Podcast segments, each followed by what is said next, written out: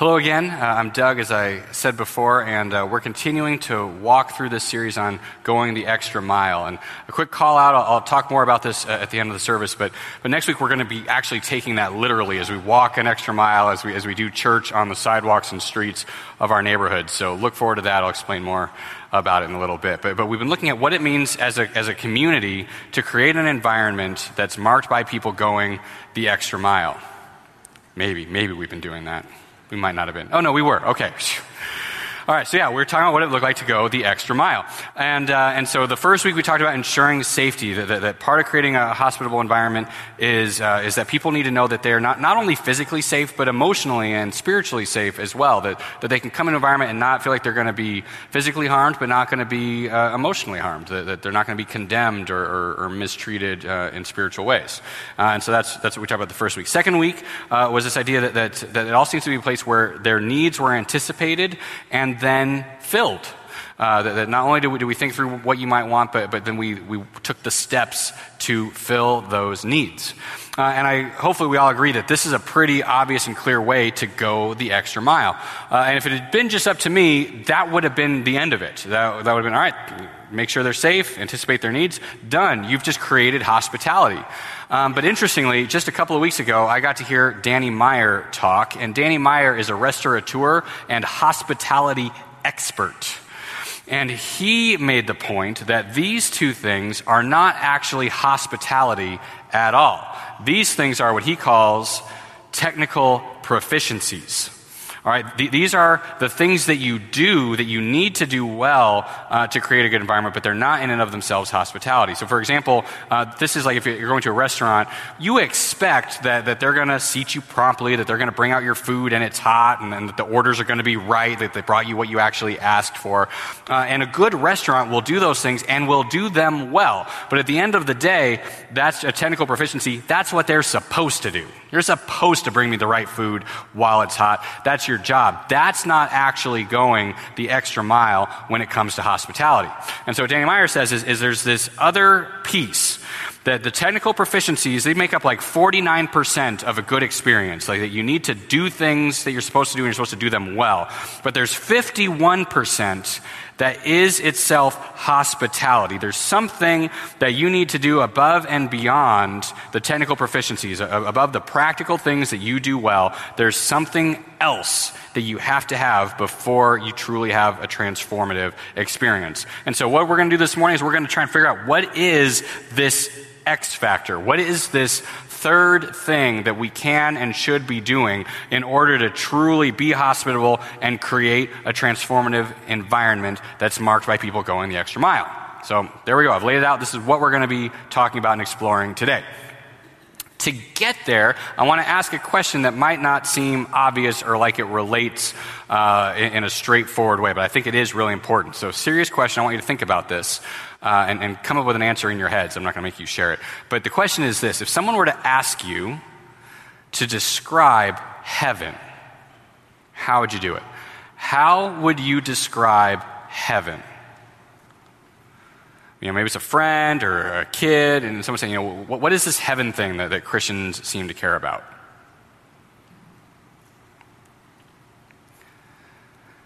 Okay, you got an answer, hopefully? You know, one or two things that you would say to help someone understand the reality of heaven that's apparently so important to our faith.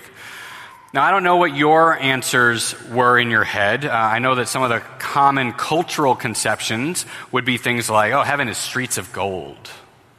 Uh, or heaven is uh, clouds and angel wings. Uh, or maybe it's harps and halos. You know, these are the things that uh, describe heaven. Uh, and, and, maybe you've got something different. I want, I want, you to you know, just kind of file that away, store that for a little bit, because, because here's the thing the way we describe heaven matters. Because what we think heaven is like is ultimately going to be a reflection of what we think God's character is like. And then from there is ultimately going to define what kind of environments we create here on earth. All right, so let me say that again. The way we think heaven is, is a reflection of who we think God is, which will then inform the kind of environments we create here on earth. Because if heaven is the goal, well, then we're going to recreate the goal here on earth. And I think for a lot of people, heaven is not necessarily the most exciting idea. They think ah, it's like a place where like perfect people sit around being perfect and like praising God who's perfect. And, and, and I don't know, it doesn't sound all that great, honestly, if we talk about it in those terms. Not only that, like when you look at how creative people have engaged with it, you got people like Billy Joel, and, and, and he's saying if he had to pick, he'd rather pick hell than heaven because uh, he'd rather laugh with the sinners having fun in hell than cry with the saints being all perfect and good up in heaven.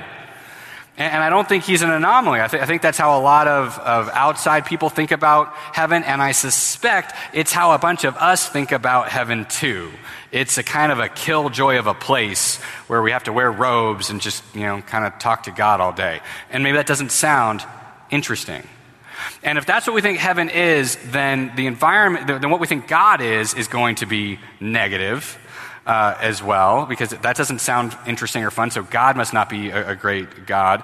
Um, in fact, uh, we would probably would define how we see God because we would either see that God is a boring, mean, angry God uh, who doesn't really like people all that much, but for some reason lets some of them in to his perfect heavenly place.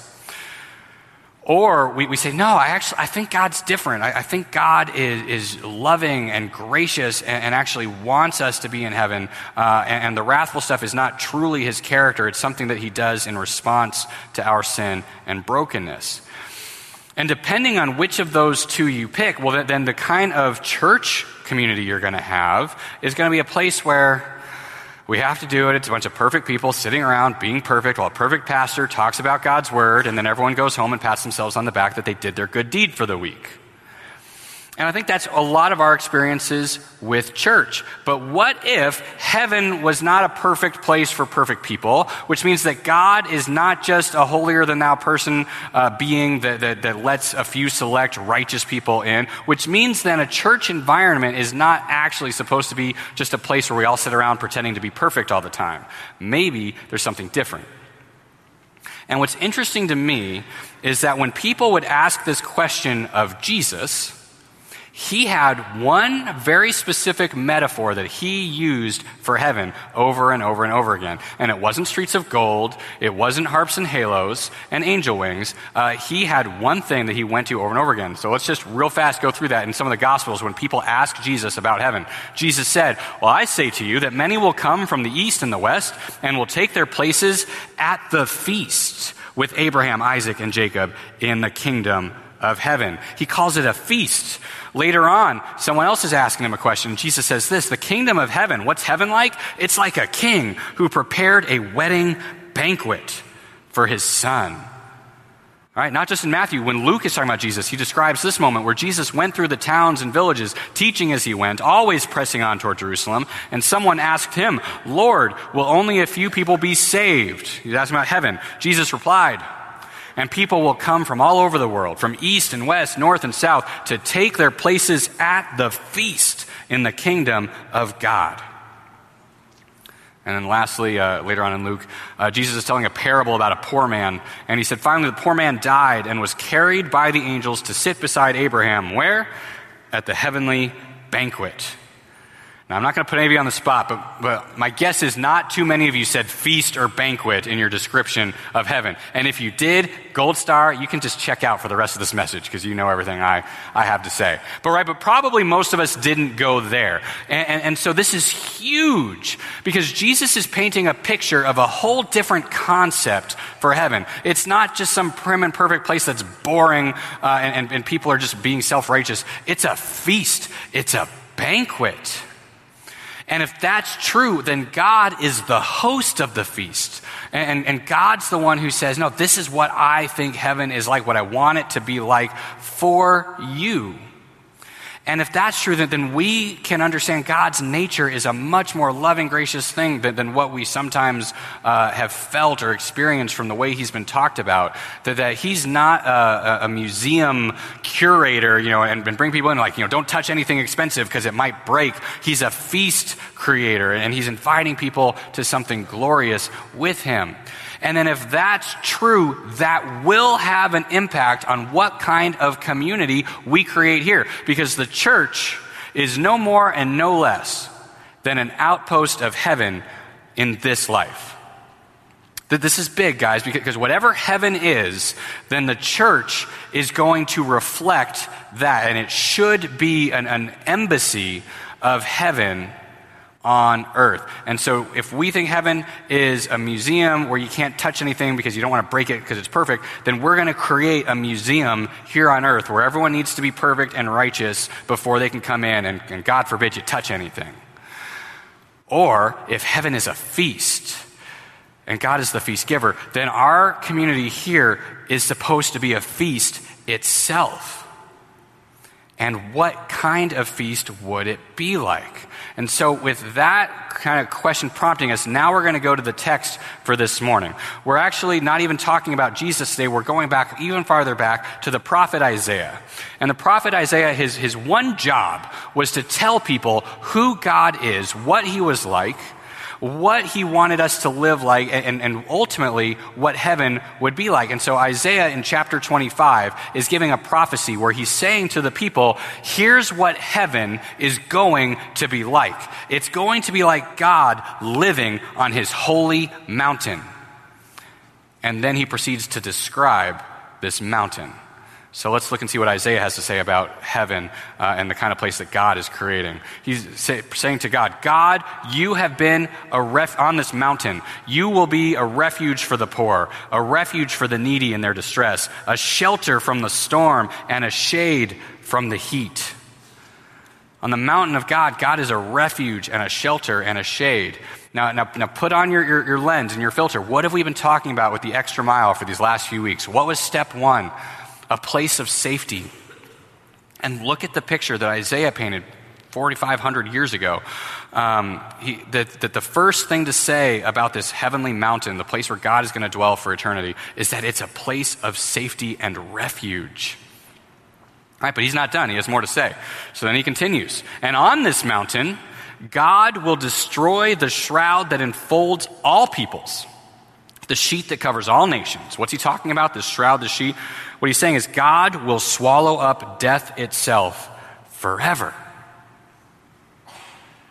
right? He sees this need that every mortal human being has, that every one of us, no matter whether our life is good or bad, rich or poor, uh, happy or sad, every one of us, the end of our life is marked by death and the grave. This is a need that's facing all of us, that death is coming. And God anticipated this need and fulfilled it. He, he actually took away, will take away the shroud of death. Not only that, on this mountain, the sovereign Lord will wipe away the tears from all faces. He will remove his people's disgrace from all the earth. All the, the struggles and the hardships and the tears from this life, God anticipates our needs and removes them. This disgrace that keeps people away from God, He will, he will take it away from them. Doesn't this match up with step two of, of, this extra mile environment that we're trying to create, this anticipating and filling of people's needs. Which means if we keep going, maybe Isaiah is going to tell us what step three is of this extra mile hospitable environment. So, fingers crossed, let's see. Let's see what it says. And so, on this mountain, the Lord Almighty will prepare what? A feast of rich food for all peoples, a banquet of aged wine, the best of meats, and the finest of wines. Guys, check this out. This isn't something Jesus made up there's, there's this idea that I, that I, encounter over and over again in the world that, that Old Testament God was mean and angry and didn't like people. And then Jesus came along, and for some reason, now God's lovey dovey and touchy feely and loves everybody, and, and, and that they're different. But, but to make this point that it's not different, when Jesus said God wants heaven to be like a feast, he wasn't doing something new or saying something different about God's character. He was actually mirroring something God had been saying all along that heaven is a place of banqueting, it's a feast for all people. And what's the tone of that feast? Well, it continues on. So the people that are sharing in that feast, in that day, those people will say, Surely this is our God. This is who God is. He's not primarily angry and wrathful and mean uh, and, and, maybe just let some holier than thou people in. This is our God. He's loving and gracious and, and provides a feast for us. We trusted in him and he saved us. This is the Lord. We trusted in him. Let us rejoice and be glad in his salvation. And so there it is. We're, we're, wondering what the X factor is, what it is we need to add to the technical proficiencies to truly create a hospitable environment. It tells us right here we rejoice.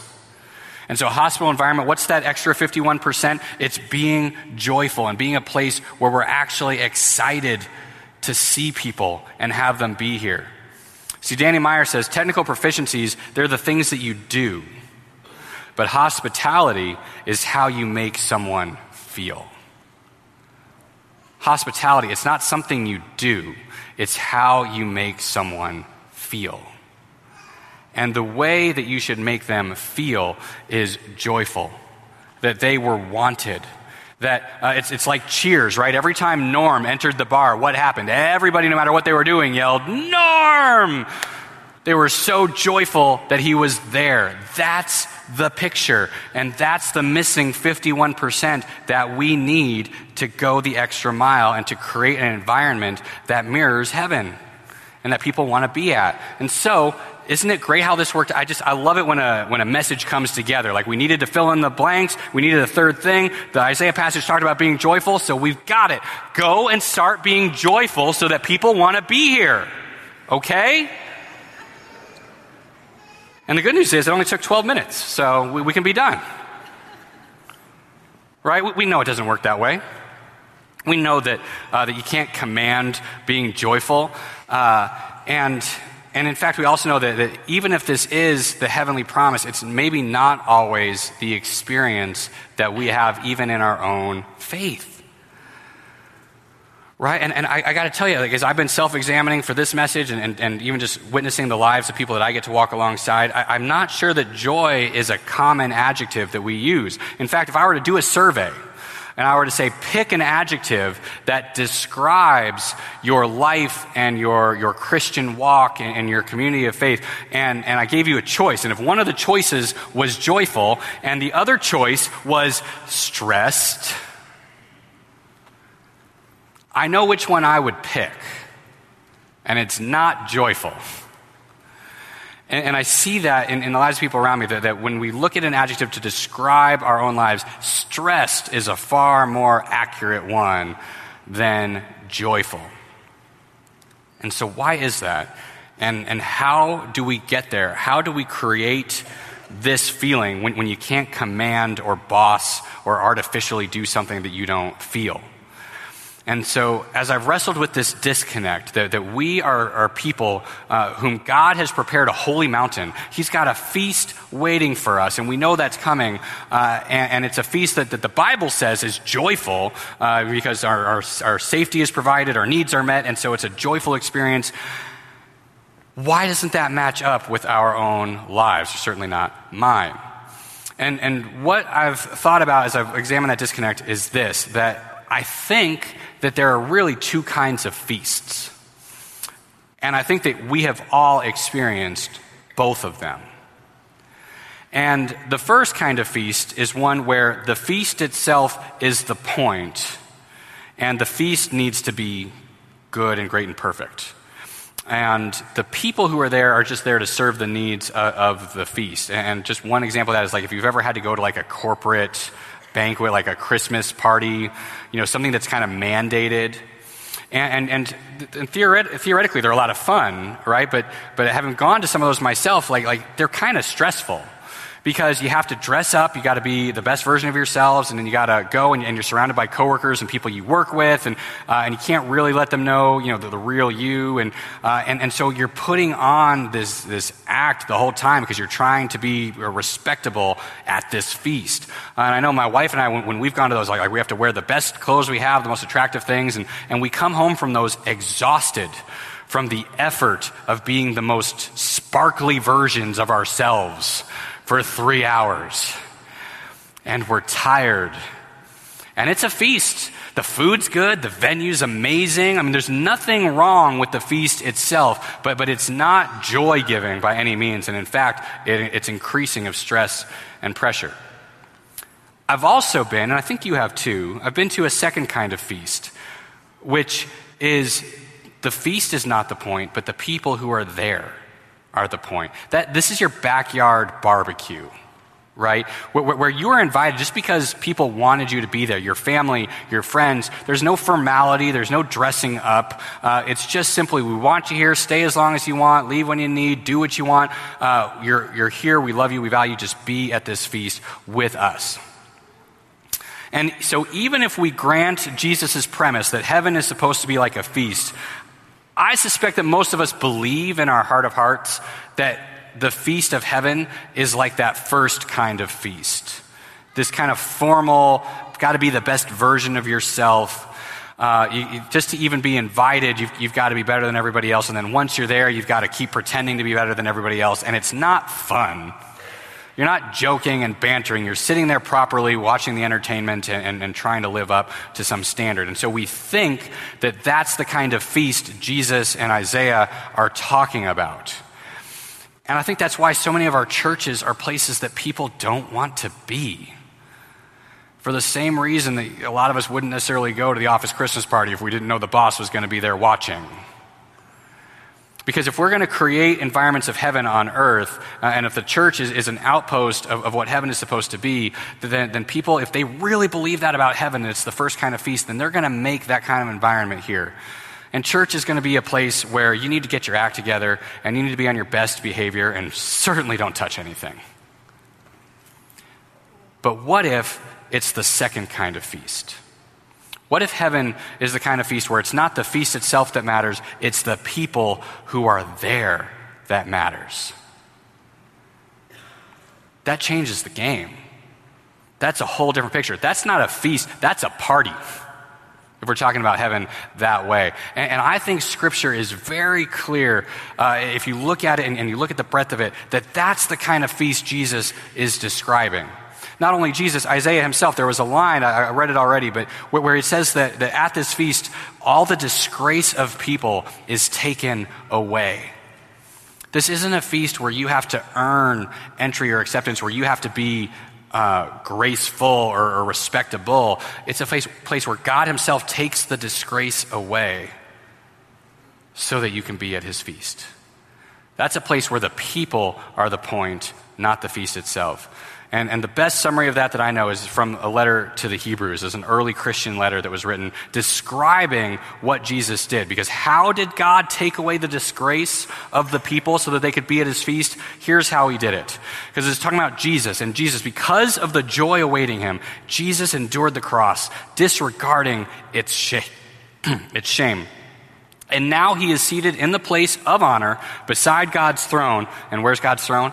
At the heavenly feast. Right? But this is huge, and, and, and it's so easy uh, in this moment to just say, oh, that sounds good because of the joy endured the cross, disregarding its shame, because, because we forget how shameful the cross was.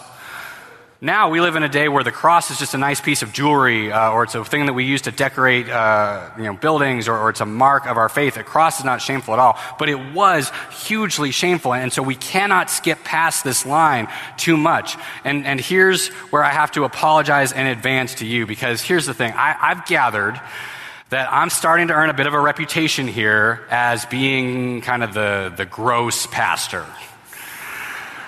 I don't know why.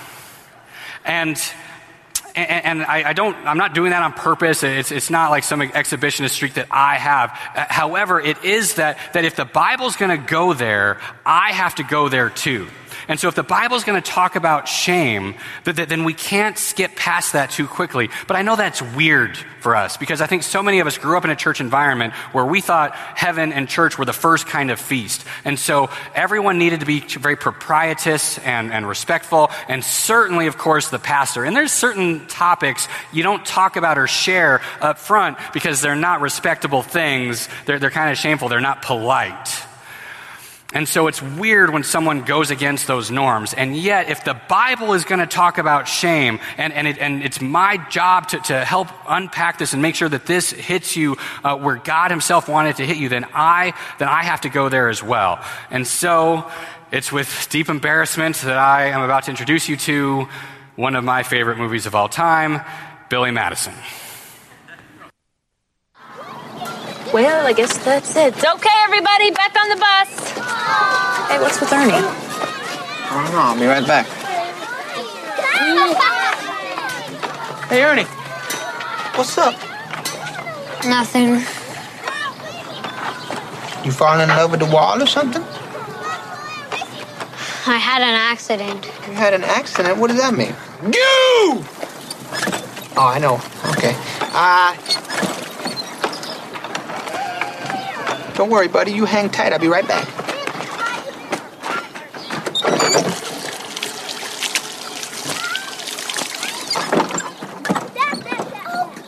Hey, look, everybody. Billy peed his pants. Of course I peed my pants. Everybody my age pees their pants. It's the coolest. Really? Yes, you ain't cool unless you pee your pants. Wow. Hey, man. Ernie pees pants, too. All right.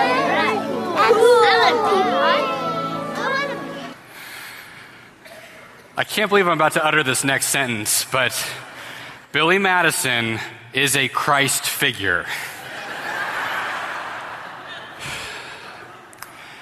Do you get it? See, see, this is the shame. Right, right, like this poor young boy Ernie, like, like he had done something that was so shameful, he would be excluded and ostracized for the rest of that school year, if not longer. And the way Billy Madison solved that problem was not to get him a new pair of pants, not to clean him up somehow, or hide what was wrong or shameful about him. It was to willingly enter into that shame with him. And would say, You've got this shame. You're like, All right, I'm going to wet my pants too. And, and, and then I'm going to set the tone that, that the cool people, the people who are invited, the people who are in our community, they're people who pee their pants. And suddenly, there's no shame. He's getting high fived, even in the midst of this awful thing that's happened to him. And this is the picture. It's not that Jesus made us uh, holy, righteous, perfect people. He does do that eventually. And that's got its whole thing. It's called sanctification, and that's important. He does do that eventually. But we're invited to the feast while we're still sitting in soaked jeans. He doesn't say, change first, let me clean you up first. He says, nope, you're here, and I want you here. And then later on, we can talk about getting you a new set of clothes. But you're invited to the feast in the midst of your shame. And why? Because Jesus himself was willing to go first in that shame as well. And to say, if I can be in the shame and be at this feast, then you can too. And why? Why does Jesus do this? This is the thing. Again, we skip past it. Because of the joy awaiting him. And because there's not an object in the sentence, it's easy to ignore what this means. What is the joy that's awaiting Jesus? What is it? Is the joy getting to go back to heaven with God? Is the joy getting, oh, I'm perfect and I'm holy, and, and that's the joy, is getting to be per, who I am? The joy is us. The joy awaiting him is that we get to be at the feast with him. The, the thing that makes the cross worth it, that makes entering into our shame worth it, is that he knows that by doing that, we get to be at the party. And that's the joy. And that's why when Isaiah describes God's feast, even before he knew Jesus was coming, he could say it was a place where there was rejoicing and joy. It's a place where God wants us at the feast.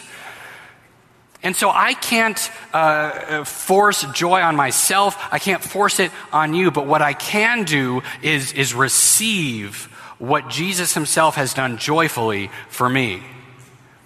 And that's going to change everything. Because here's what I've learned I, I had kind of a come to Jesus moment myself at the beginning of the year.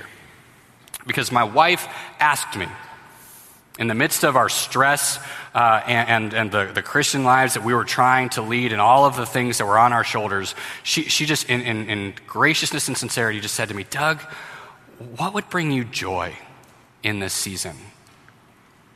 And I was so grateful to have a wife who would even think to ask me that question. But, but uh, it was even more scary because when she did ask that question, I realized I had no idea. In good faith, she wanted to bless me and, and find a way to bring joy into my life. And I could not think of a thing that would bring me joy.